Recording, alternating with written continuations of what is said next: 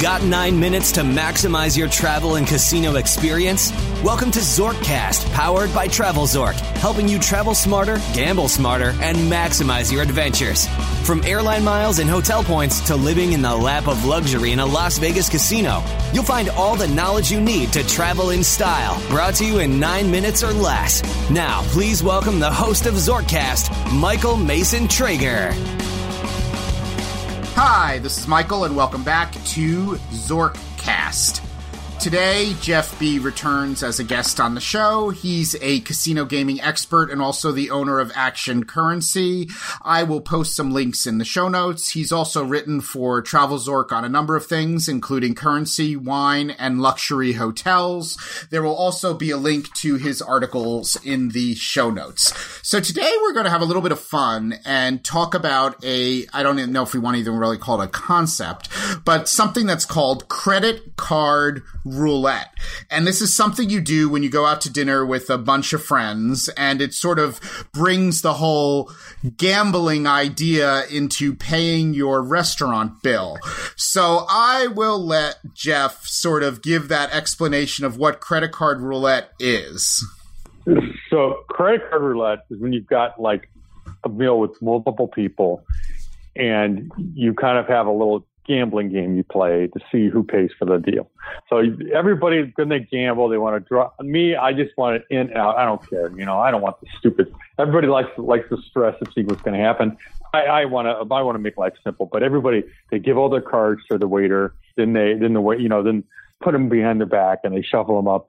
You know, then they hand them upside down to the waiter or something, and the waiter takes out one, and they go, "Oh, you're free," and they hand it back your credit card. They keep on doing that until there's only one card left, or maybe the waiter shuffles, and there's only one card left, and the last card left, he's the guy who has to pay.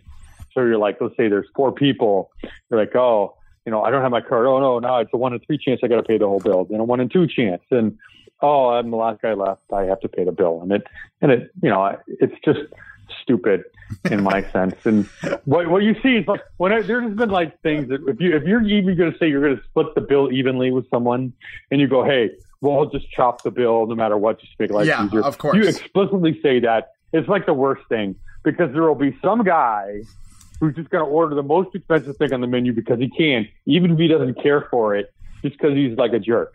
You know, there's a, or, you know, maybe he's not a jerk because he's your friend, but there's some guy, everybody's going to order like a little extra bigger steak, whatever, or extra appetizer because they think, oh, what the heck, you know, I, I'm not going to pay for it. The other guys will pay for it. And the credit card roulette, is, you see that happen and you'll have bottles of wine and it just gets to be ugly. Well, there's a lot more exposure I, because with credit card roulette, I mean, we're not talking here where, you know, we're not talking where we have a bill of 200 $200 that would be split by four people and you'd just be paying your $50. You're talking bills here that if you did an even split would be 2 to $300 a person. So you've got some significant yeah, exposure. It's, it's got to be a little painful, although there's no point for it. You don't go, you don't go out of McDonald's, order like five things you know, with long five people do credit card roulette because no one cares. When people are gambling, it has to cause a little pain or a little pleasure for the outcome. So it has to be significant to people or, or appear to be significant. And then you've got the thing about what credit card do you give them? Because you've got that, you've got that really, you've got those new really smooth metal cards starting embossing. Would you rather have them going around like that? Or would you rather have like my, my Barclay card that's heavily embossed and bent up and stuff that's easier to pick out?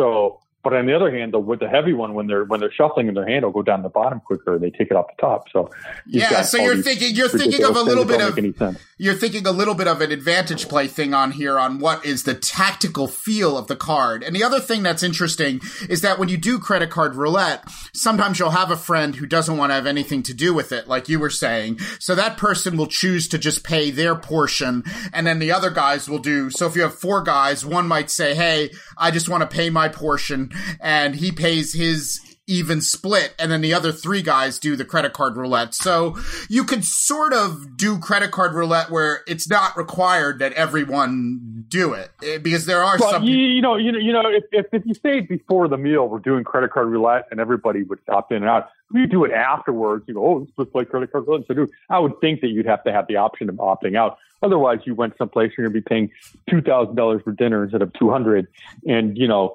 you wouldn't have gone if you thought you had a chance of losing two grand. So I think I think any reasonable person would let you opt out because they still get the gamble. They don't. Why should they care? You know, it's they don't want you to subsidize their little mark, their marginal like happiness and having you in it. It's not worth the marginal happiness that you get for getting being able to opt out. So if he's your friend, he'd see that you're becoming a lot happier than he would be if you were in. So, you know, if you know, now if they could be some sadistic jerk and say, "No, everybody did," you know, but whatever. No, no, no. This is this is this is good stuff though. It makes you think about you know what this episode makes me think about how how people can introduce gambling into I mean people are always introducing Anything, gambling yeah. in things like golf and sports, but this is introducing this is introducing gambling into just going out for dinner. And I think that's it might be a continuing yeah, topic of well, well, like- conversation, you know, that's a neat thing. Yeah, when you're talking about like introducing gambling into golf, you know, when I started eating sushi, I really liked the you know the red or, no, or the the green like pepper stuff they had The, on was, it right back in the day. Yeah, uh-huh. the wasabi. And then my wife said, "Hey, the sushi is just a wasabi delivery device." Well, I think that golf is really like a gambling delivery device for just a lot of people because they don't really care about the golf. They want to be out there with their friends. They want to bet on stupid things. They, you know, so a lot of guys I know they just like golf just for the gambling, and I don't want to spend like half my life just to like be kind of only marginally less crappy at an activity. So I, I hate golf. Well, but know. this is this is I love. I mean, that's a golf thing. Credit card roulette.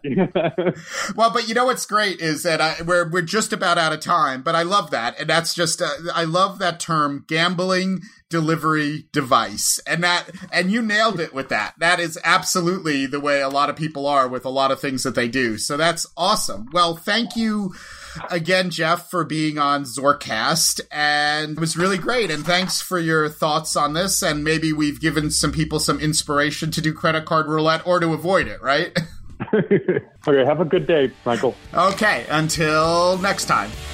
You've reached the end of your stay with us on this episode, but we encourage you to visit our website for more resources at travelzork.com and to continue the conversation on Twitter and Instagram at travelzork and facebook.com slash travelzork. Travel smarter, gamble smarter, and maximize your adventures right here on Zorkcast. Until next time, good luck.